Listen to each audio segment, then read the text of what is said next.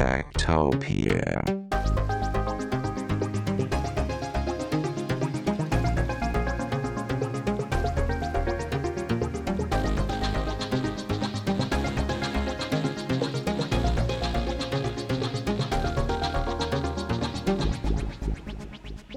Tektopia er en podcast om mennesker og deres teknologi, udgivet af Ingeniørforeningen IDA i samarbejde med mediehuset Ingeniøren og China Experience, støttet af Innovation Center Danmark, IDA Forsikring og EUT Electronics of Tomorrow. Mit navn er Henrik Føns, og det er mig, der bestemmer i Tektopia. Tektopia.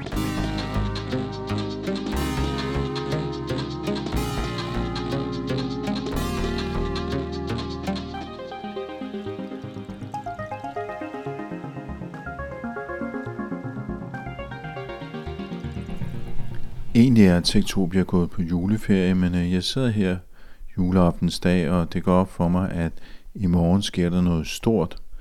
Der sker med det, at verdens største rumteleskop, det formodentlig bliver sendt ud i rummet.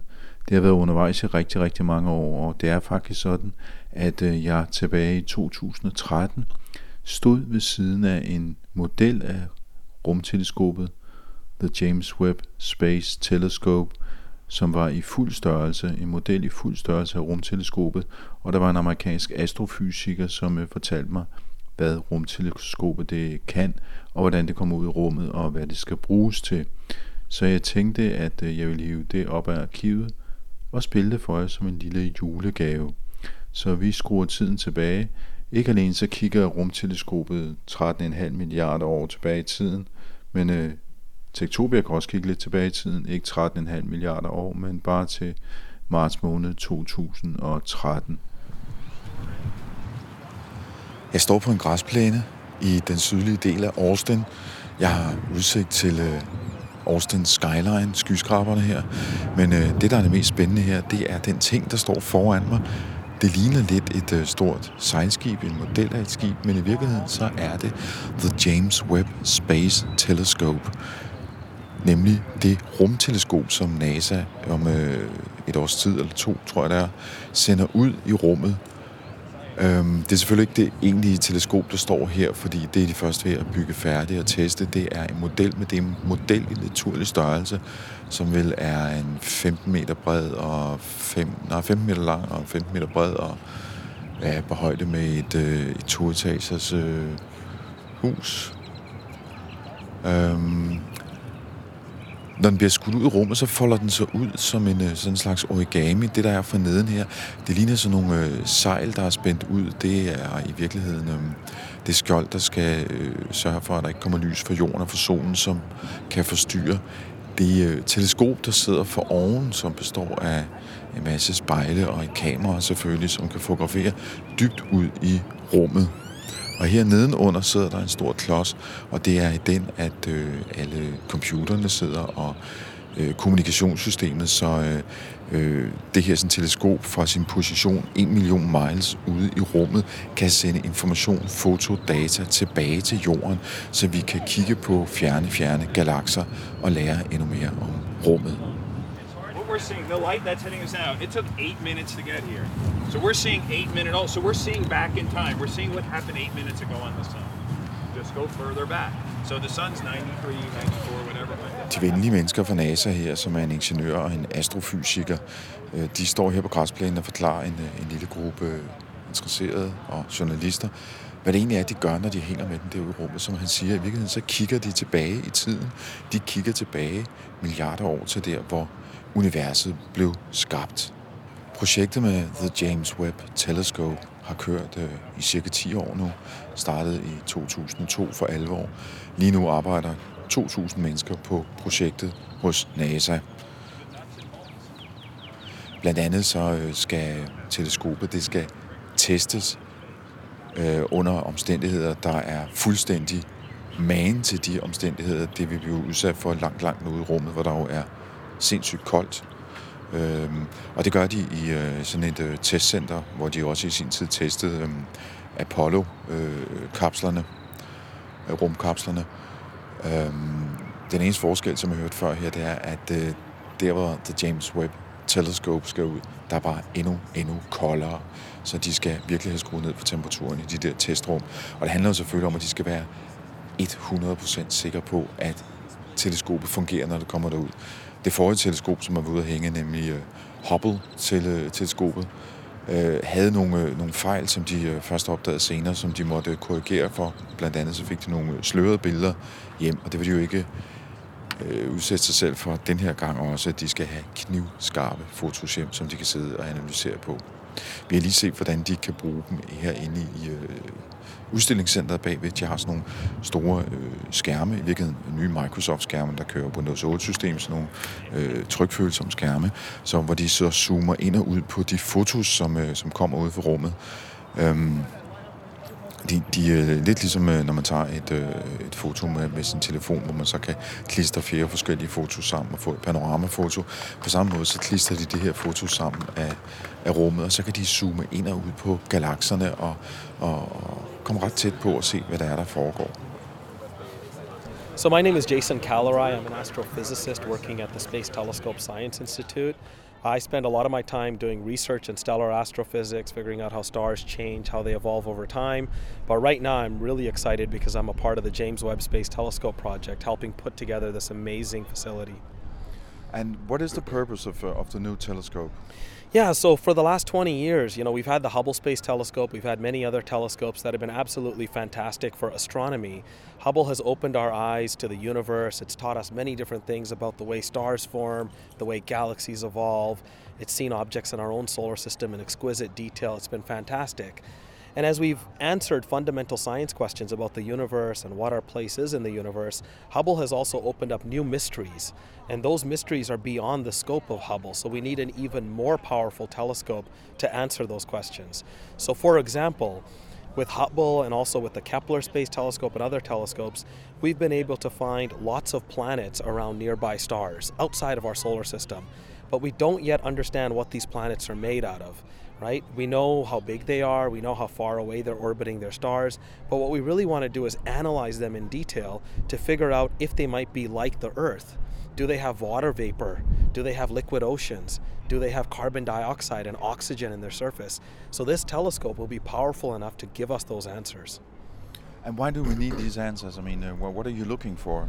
So I think I'm looking for, you know, what our place in the universe is, right? I mean, astronomy to me is kind of the parent of all sciences, right? Astronomy, you know, you can imagine the first civilizations that looked up at the night sky, they were probably in a sense of bewilderment, right? I mean, well, how do you explain this? And it was through astronomy that we realized that, you know, no matter how insignificant we are, we can comprehend everything that we see out there.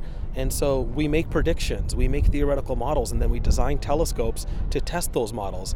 You know, when Galileo pointed his telescope to the sky, he changed our fundamental place in the universe. When we try to understand how stars burn, we explain nuclear fusion, right? that has wide applications here on Earth.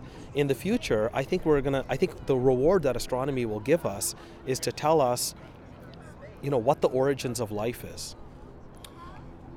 I understood from the panels today that you're looking for uh, sort of the birth of galaxies, the birth of planets, and also for life in space.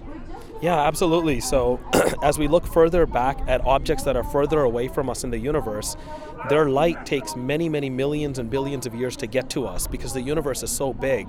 So, when we look at those galaxies, we're seeing objects from billions of years ago because we can't see the light that they're emitting today. And so, uh, what we've been able to see with the Hubble Space Telescope is galaxies that were born about half a billion years after the Big Bang formed. But we haven't been able to see the universe's first galaxies. And we need to see those galaxies because they're the basic building blocks of the universe. If we can measure their properties, we've established what the seeds of galaxies are, and then we can map how they change over cosmic time to form the beautiful spiral galaxies that we see today in the nearby universe. So the James Webb Space Telescope will be powerful enough to detect the first galaxies that formed in the universe. And what, what kind of data do you, uh, will it send back to Earth, and how will you uh, what will you do with this data? Yeah, so one of the wonderful parts of my job is at the Space Telescope Science Institute. We're the headquarters for the Hubble Space Telescope right now. So we get all of the data from Hubble, and we're the first scientists that get to look at this data and analyze it, and then make it ready for, for doing science and then send it to the scientific community. We also archive it in a big library. So we're going to be doing that with the James Webb Space Telescope. There's an antenna on the telescope that's going to beam the data to the Space Telescope Science Institute. We're going to get it ready for doing science. We're going to put it in an archive and make it available to the public. And interestingly, all of the data that we take with these telescopes, Hubble, the James Webb Space Telescope, is available to anybody in the world. So if you have an internet connection, you can grab this data and see what we're doing, verify it, do the science yourself, look at the beautiful pictures. So, hobby scientists will also be able to use it. Which scientists? People who are doing it for a hobby. For hobby, yeah, absolutely.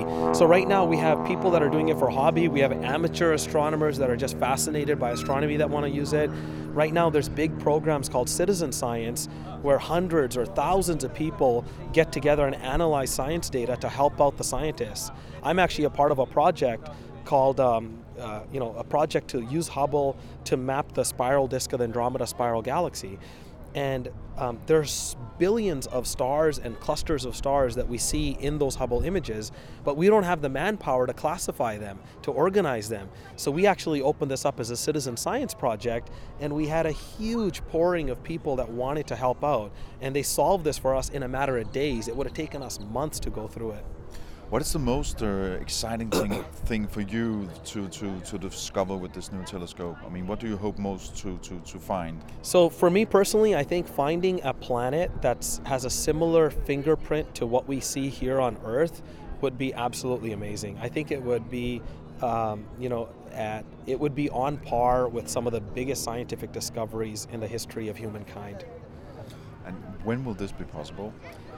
Um, so we're going to launch this telescope in October 2018. Shortly after we launch it, we're going to make sure that it cools down so it can take sensitive pictures. Um, and then after that, scientists from all over the world are going to submit proposals and they're going to say what science they want to do with this telescope. And so we at the Space Telescope Science uh, Institute set up an external committee of scientists to rank those proposals.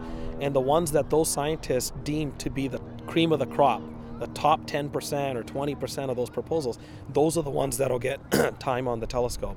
So I think within the first within the first year following the launch, we're going to have the first science results. So you actually uh, buy time or get time on the telescope, or how does it work? No, absolutely not. It's anybody can write a proposal to use a telescope. You submit that proposal, and then that proposal gets ranked by a committee of astrophysicists, and the ones that they select to be the best, most promising scientific cases will get time. Nothing is guaranteed. Everybody has to compete for the time. And can you tell me about the telescope? I mean, we're standing right next to uh, a model of it. It's uh, its actual size. I mean, it's the same size as, as the one that you will put into space in 2018. Yeah, absolutely. So this is a full-scale model of the James Webb Space Telescope. This was put together by Northrop Grumman. Northrop Grumman is a huge company that's building the real telescope. Um, they have lots of uh, partners as well. So right now, there's about 1,200 people in the country that are working on building this telescope. So it has a very strange shape when you look at this telescope. It doesn't look like the Hubble Space Telescope or your average backyard telescope, and it has this shape for certain reasons. Um, so perhaps the most distinctive feature of the telescope that you see is this huge sail or sun shield, as we call it. Um, it's the size of a tennis court, and there's five layers to the sun shield. And so the reason that we need that sun shield is to keep the telescope very cold. The colder we can make the telescope, the better that we can measure the faint glow of infrared light. And so the Hubble telescope is orbiting Earth at a distance of 300 miles. The James Webb Space Telescope is going to be launched into outer space.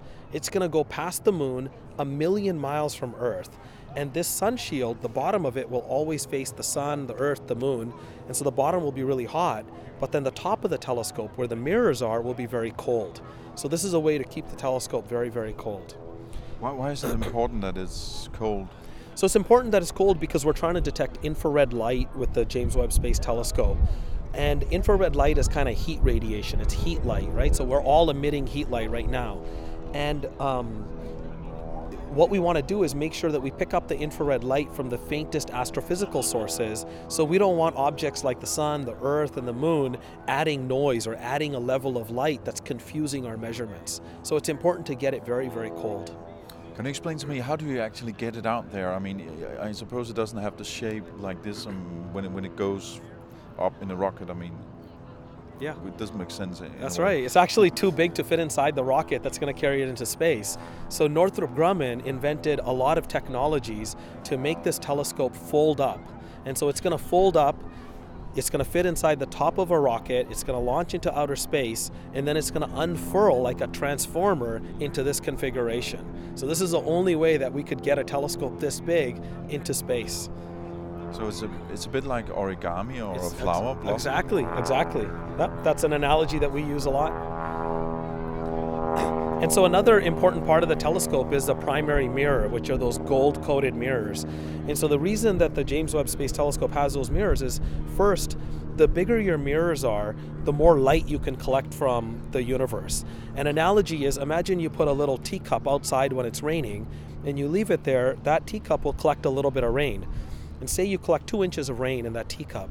Now imagine you put a kiddie pool in the same spot and you wait. That kiddie pool will also collect two inches of rain, but it has two inches of rain over a much bigger area. So the amount of rain that the kiddie pool has collected is much, much larger. Light is the same way. There are photons of light, and the bigger that we make the mirror, the more photons of light we can collect from the universe. And so this telescope's mirror is so big that you could fit seven Hubble Space Telescope mirrors into this mirror. It stretches 21 feet across. And even those mirrors, it has hinges so the mirrors fold in to be able to fit inside the rocket, and then the mirrors are going to unfold after we get to space. And the mirrors are polished to extreme precision. So each of the JWST mirrors is about 1.3 meters across, and there's 18 of them to make the full 21 meter array. If you took one of those 1.3 meter mirrors and you stretched it out so that it was the size of the USA, the bumps and wiggles on its surface would only be a couple centimeters high. So these are polished to a billionth of a meter. And in fact, to polish them, we didn't even have we didn't even have a tool to be able to measure that level of precision on the mirror. So we had to build new optical sensors to even measure that precision on the mirrors. So there's a lot of cutting edge innovation and technology in the mirrors. And the reason that they're gold is because gold reflects infrared light. So we deposit a thin layer of gold on the surface of the mirrors after they're polished and made smooth. Amazing. Um, and what about the stuff that's underneath the uh, the the sunscreen? Uh, I mean, you have antennas and stuff like that. Yeah, so underneath the sunshade, we have a what we call the spacecraft. And so the spacecraft has the electronics of the telescope. So one of the things that we can see in front of us here is an antenna. That's the antenna that's going to send the data back to the Space Telescope Science Institute. We also have solar panels on the bottom of the telescope. So those solar panels will collect light from the sun, generate energy for the telescope. And then we have other things like battery, we have some fuel on board, and other electronics in the bottom part of the telescope. And for how long is is it gonna sit out there? So um, we're hoping that the James Webb Space Telescope will observe the universe for about 10 years. So there's enough fuel on board. Our goal is to get us to 10 years. You mentioned there in there, or your your your uh, colleague Scott did, that the uh, the technology is also being used for other th- purposes uh, on Earth. Yeah, absolutely. So, as I said, we invented 10 new technologies for this telescope. Uh, so, Northrop Grumman and their partners did a fantastic job on that. And a lot of those technologies have spin off applications. So, for example, you have these 18 mirrors. Each of those mirrors has actuators on the back of it, has seven different actuators on the back of it. Those actuators can control the tip and the tilt of the mirrors to make sure all 18 of them are focused and function as one. Um, so there's a technique called wavefront sensing that we use to make sure that we get that perfect um, that perfect curvature, and um, the the precision that we need to do this for the James Webb Space Telescope is so high that it's now impacting the way doctors are measuring human eyes. And so people that are getting laser surgery, you're making a map of your eye to figure out, you know, exactly how you're going to correct it to get the best vision out. And the the instruments that they're using to measure your eye are impacted by the technology in the James Webb Space Telescope. There are also other innovations related to semiconductors and aerospace industries. Some of the technology that was developed for the James Webb Space Telescope is now on board the Hubble Space Telescope. Um, during the last servicing mission, they went up and put these new circuits in that are much better than previous generation circuits. And so, U.S. companies have you know, generated multiple patents and made tens of millions of dollars in revenue off of the technologies that were designed for JWST. Now you say that they went to the Hubble telescope in, in, in a space shuttle to, to, to do service on it. I mean, how will you service uh, this telescope? So it's a very different type of telescope. With the Hubble Space Telescope, when we launched the telescope, we knew that we could service it. So Hubble's in a low Earth orbit. Astronauts could go up in the space shuttle, take out the old cameras, put in new cameras, put in new batteries, etc. The James Webb Space Telescope will not have any servicing capability because it's being launched a million miles from Earth. And so what we're doing is two different things. So one is the cameras on the telescope, the instrumentation that the scientists care about are just packed with different scientific modes. We have multiple imaging capabilities. We can do all types of spectroscopy. We can do coronography. So it's a newer generation of instruments that has all of those different complexities and diversities built in, unlike Hubble. Um, second, we're testing this telescope on Earth over a long period of time. In fact, you know, this telescope's going to sit in Texas for 2 years at the thermal vacuum chamber at the Johnson Space Center, making sure that it functions as intended in space. So it is a one-shot deal, but we're going to make sure we get it right before we launch it. So you're testing it for 2 years. We're testing it for multiple years. The test for two years is, you know, after you take all of the different pieces of the telescope that are now being developed, you assemble them together, and then once you have the final telescope all assembled, you put it inside a huge thermal vacuum chamber. This is actually a chamber that was used for the for the lunar module in the Apollo years, um, and they've been able to change that chamber, put a, a, nitrogen shroud, a helium shroud around it to drop it down to a very cold temperature that'll mimic what the environment of the James Webb Space Telescope will be in space, um, and then test it inside that chamber. So nothing will go wrong. We're hoping. We're confident. Okay. Uh, anything you would like to add? I mean, or did we cover it all? Uh, I think we covered a lot. I mean, I think you know one of the things to add is that you know in astronomy uh, you know, Hubble and other telescopes have taught us that, you know, we develop a science case and then we design a telescope to answer those questions. And that's no different for the James Webb Space Telescope. But the biggest reward that we get are the unexpected discoveries. This telescope will open our eyes to the universe with a level of power and sensitivity and resolution we've never had in astronomy. So I think some of the some of the biggest rewards from the telescope will be answers to questions that we don't even know how to ask yet. Du har lyttet til Tektopia. Vi holder juleferie, men er tilbage igen i starten af januar måned. Og i mellemtiden kan du finde tidligere podcast på tektopia.dk. Du kan også følge os på Twitter og Instagram, snablag tektopia.dk, og du kan deltage i teknologidebatten på vores øh, Facebook-gruppe Tektopia Backstage. Glædelig jul og godt nytår. Tektopia.